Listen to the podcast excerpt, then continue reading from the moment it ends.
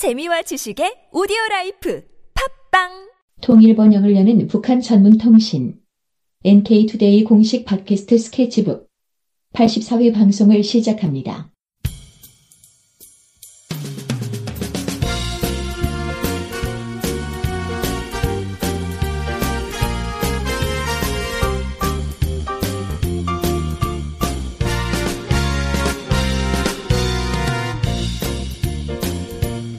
안녕하세요. 이동훈 기자입니다. 안녕하세요. 문경환 기자입니다.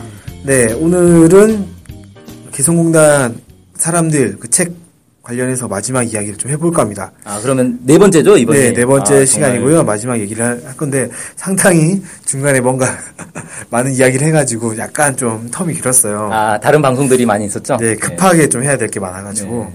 아무튼 개성공단 그 사람들이라는 책 한 권으로 방송을 네 개나 뽑아먹는 아주 예, 훌륭한 진- 사골처럼 우려보고 있습니다, 지금. 아, 푹푹 고왔어요. 예. 네, 오늘은 그러면 이제 주제가 뭔가요? 예, 개성공단에서 많은 변화가 일어나고 있다라는 주제입니다. 음. 이전에 이제 세- 나머지 세 번에는 북한의 노동자들이 어떻게 생활하는지, 어떤 생각을 갖고 있는지 이런 것들을 말씀드렸다면 이번 시간에는 지난 10년 동안 개성공단이 운영되고 있던 10년 동안 어떤 변화들이 있었는가 이런 것들에 음. 대해서 어, 뭐 간단하게 좀 말씀드리고자 합니다. 네, 뭐 가장 큰 변화라고 하면 뭐 뭘 꼽을 수 있을까요? 일단은 뭐 가장 눈에 띄는 건 외형적인 변화겠죠. 외형적인 변화인 거고 처음에 그 개성공단에 왔다 가시는 주재 왔다 갔다 하시는 주재원들이 그렇게 얘기를 하시더라고요. 처음에는 개성공단이 건물이라든지 도로라든지 사람이라든지 외형 것들 딱 보면 온통 좀 칙칙했다고 합니다. 회색빛이라든지 군청색이라든지 약간 칙칙한 모습으로 보였는데 음, 이게 이제 건물에 페인트 칠을 안 하는 거죠? 네. 세멘트. 그냥 그대로 있는 거죠. 네. 그리고 도로도 이제 포장이나 이런 것도 좀 잘 안 돼 있다든지 음. 이런 것들 보다 보니까 온통 이제 칙칙한 느낌. 약간. 네, 좀 약간 폐허처럼 느껴지겠네요. 네. 예, 그러다 보니까 좀 이미지가 약간 그랬는데 지금 10년 정도 지나고 나서는 새로운 건물도 많이 들어서고 시설, 시설도 많이 좋아지고 무엇보다 북한 사람들이 입고 있는 옷이 정말 많이 달라졌다고 해요. 어, 한, 한마디로 얘기해서 많이 화사해지고 밝아졌다. 이렇게 말씀을 하셨, 그- 그렇게 말씀하셨다고 합니다. 그러니까 이제 옷차림도 예전에는 좀 약간 이렇게 낡고 색깔도 어둡고 네. 뭐 이런 이제 무채색 계열의 옷을 주로 입었다면 네. 요즘은 이제 약간 화사한 옷들도 많이 입고 네. 뭐 그렇다는 거네요. 그좀 전문, 전만, 좀, 전반적으로 좀 밝아졌다 이런 거고, 네. 특히 여성분들의, 여성들의 옷차림이, 옷차림이라든지 외형적인 변화가 음. 눈에 많이 띄는데, 어, 예. 처음에 딱 갔을 때는 다 약간 수척, 수척하고, 네. 얼굴이 까맣게 탄 이런 어. 모습들이었는데, 어느새 좀 뽀얗게 되고, 피부도 약간 뽀얗게 어. 되고, 옷차림도 여성들 전 직원이 모두 다른 옷을 입고 출근할 정도로 좀 형형색색으로 바뀌었다. 음. 아, 그러니까 예전에는 그냥 다 거기서 거기인 옷을 입고 다녔는데 네. 이제 다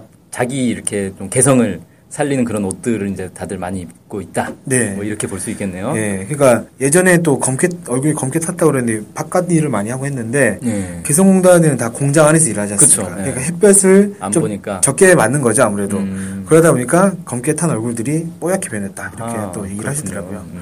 그리고 처음에는 화장도 잘 안 했는데 네. 언제부터인가 속눈썹도 하고 마스카라도 하고 네. 아이라인도 그리고 립스틱도 바르고 음. 머리 모양도 한국의 그 여성 노동자들이 북에 가니까 네. 그 사람들 머리 모양도 좀 영향받고 아, 좀 약간 따라하는 게 있다. 네 그렇죠 어.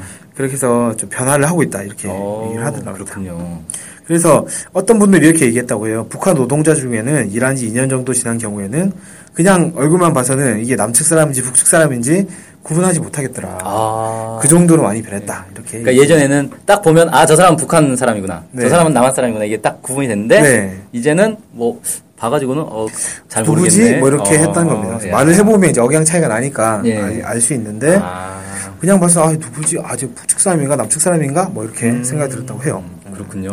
그 정도 외형적으로 좀 많이 변했다 예. 이런 것이고 그럼 이제 외형은 좀 많이 변했고 내 내면은 어떻습니까? 내면 뭐 깊숙한 내면까지는 잘 모르겠지만 네. 그 남측을 바라보는 한국에 대한 인식도 조금씩 변화하고 있다. 아, 예전에는 진짜 북 한 사람들도 한국에 대해 정말 모른대요. 음, 그래서 그들이 뭐라고 했냐면 머리에 뿔이 난 줄 알았다.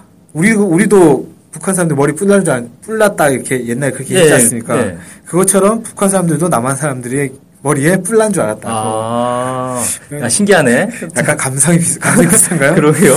머리 뿔 난 줄 알았다. 음. 어, 그렇게 좀 이상하게 좀 생각했다는 거겠죠.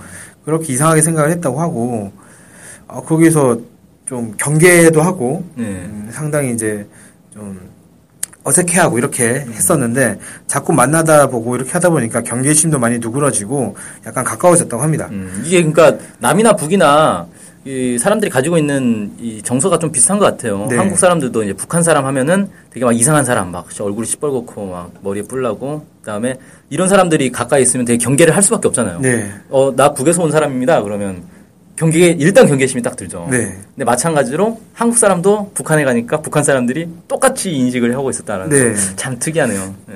재- 재밌죠. 뭐 어떻게 뭐 미국의 어떤 뭐 이렇게 받고 있는 그냥 남조선 사람 제 사람이랑 가까이 있으면 안 돼. 뭐 이렇게 생각 처음에는 좀 그렇게 생각했다는 것 같아요. 음, 그럼 이제 그게 많이 바뀌었다는 거죠? 네. 그래서 이제 가까워지고 특히 또 애틋- 애틋해하고 이런 것들이 좀 나왔다고 하는데 이런 일이 있었다고 합니다. 남측의 한 관리자가 2009년도에 신종플루에 걸려가지고 개성공단에서 격리돼서 남쪽으로 내려왔대요. 네. 근데 이후에 공단 내에서 이 관리자가 죽었다라는 소문이 막 돌았다는 거예요. 하여튼 이 발 없는 말이 설리간다. 그 소식을 들은 북한 여직원들이 와, 진심으로 슬프게 울고 안타깝게 음. 여기고 그랬는데 이 관리자가 신종플루에 나와가지고 네.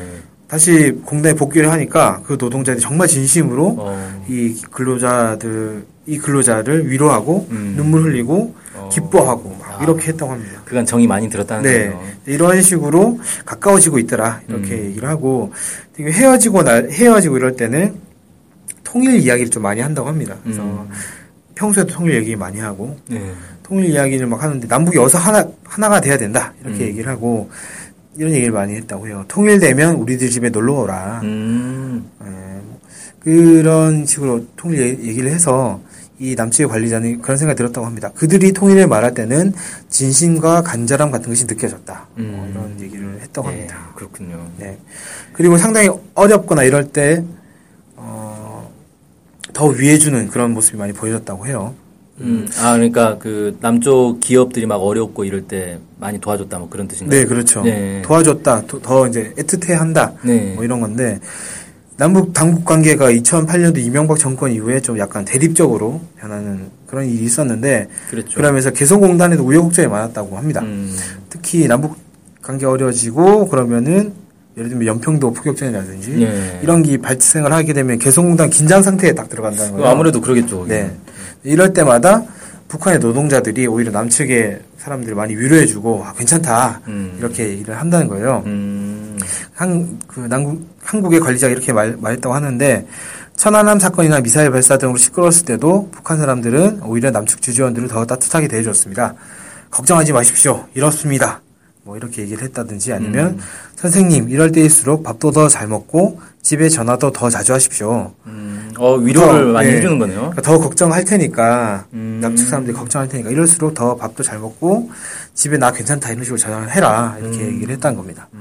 그리고 다독여주고 이렇게 했다는 거죠. 음. 그래서 이런 일로 서로에게 상처를 주고 이런 것이 없도록 음. 서로 많이 서로 배려를 많이 배려를 했다 네. 이런 소리겠죠. 그렇군요. 네.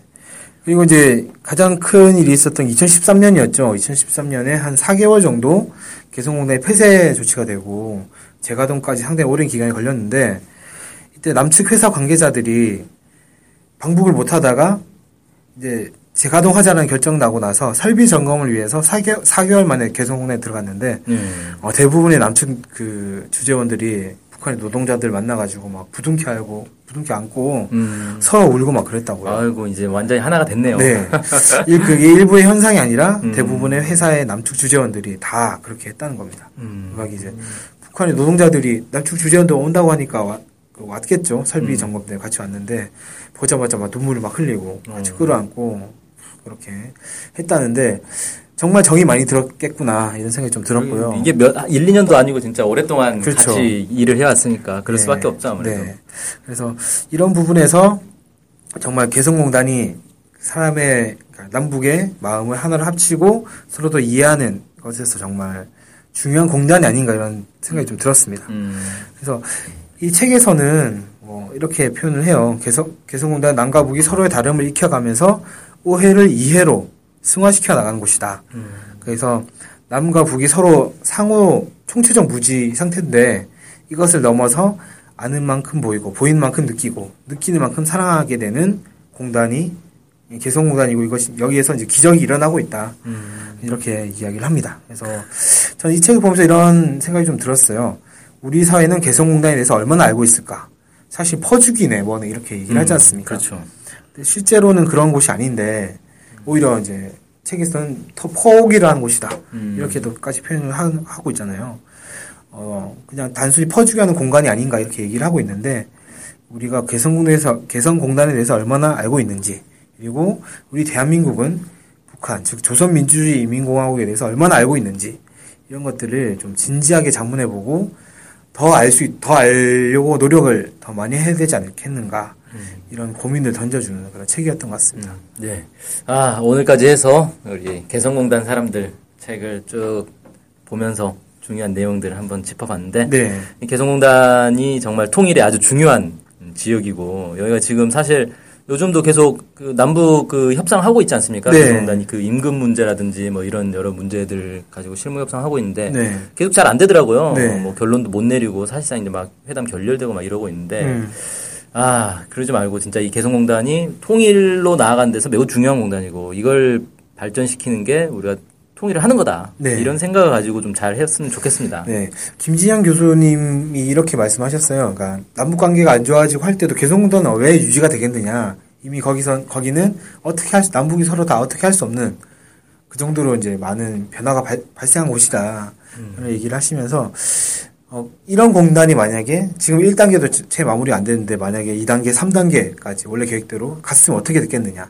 또는 개성공단과 같은 공단이 더 많이 만들어졌으면 어떻게 됐겠느냐. 실제 남포라든지 이런 곳에서 더 만들려고 했잖아요. 그렇죠. 원래 14선언에 다 있던 네. 내용이니까. 이렇게 많이 만들어졌으면 실제 어떻게 됐- 됐을까? 그리고 이러면서 남북이 만났을 때 그 만남을 이루었던 한국 사람들, 그러니까 북한 사람들은 어떤 변화를 거쳤을까?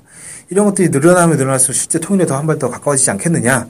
이런, 취- 이런 취지로 말씀하셨는데 저도 많이 동감이 됐고요.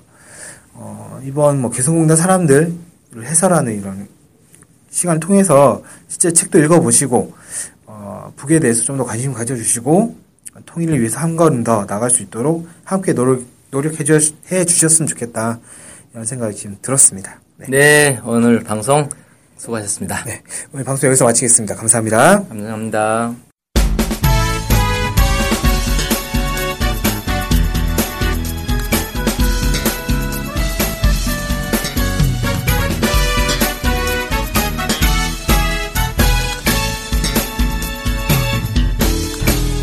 NK투데이 홈페이지가 확 바뀌었던데요?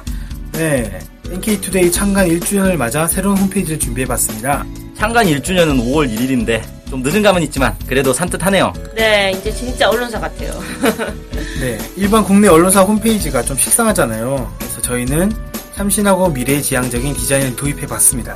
nktoday.kr 주소는 똑같습니다. 새로운 홈페이지 많이 방문해주세요.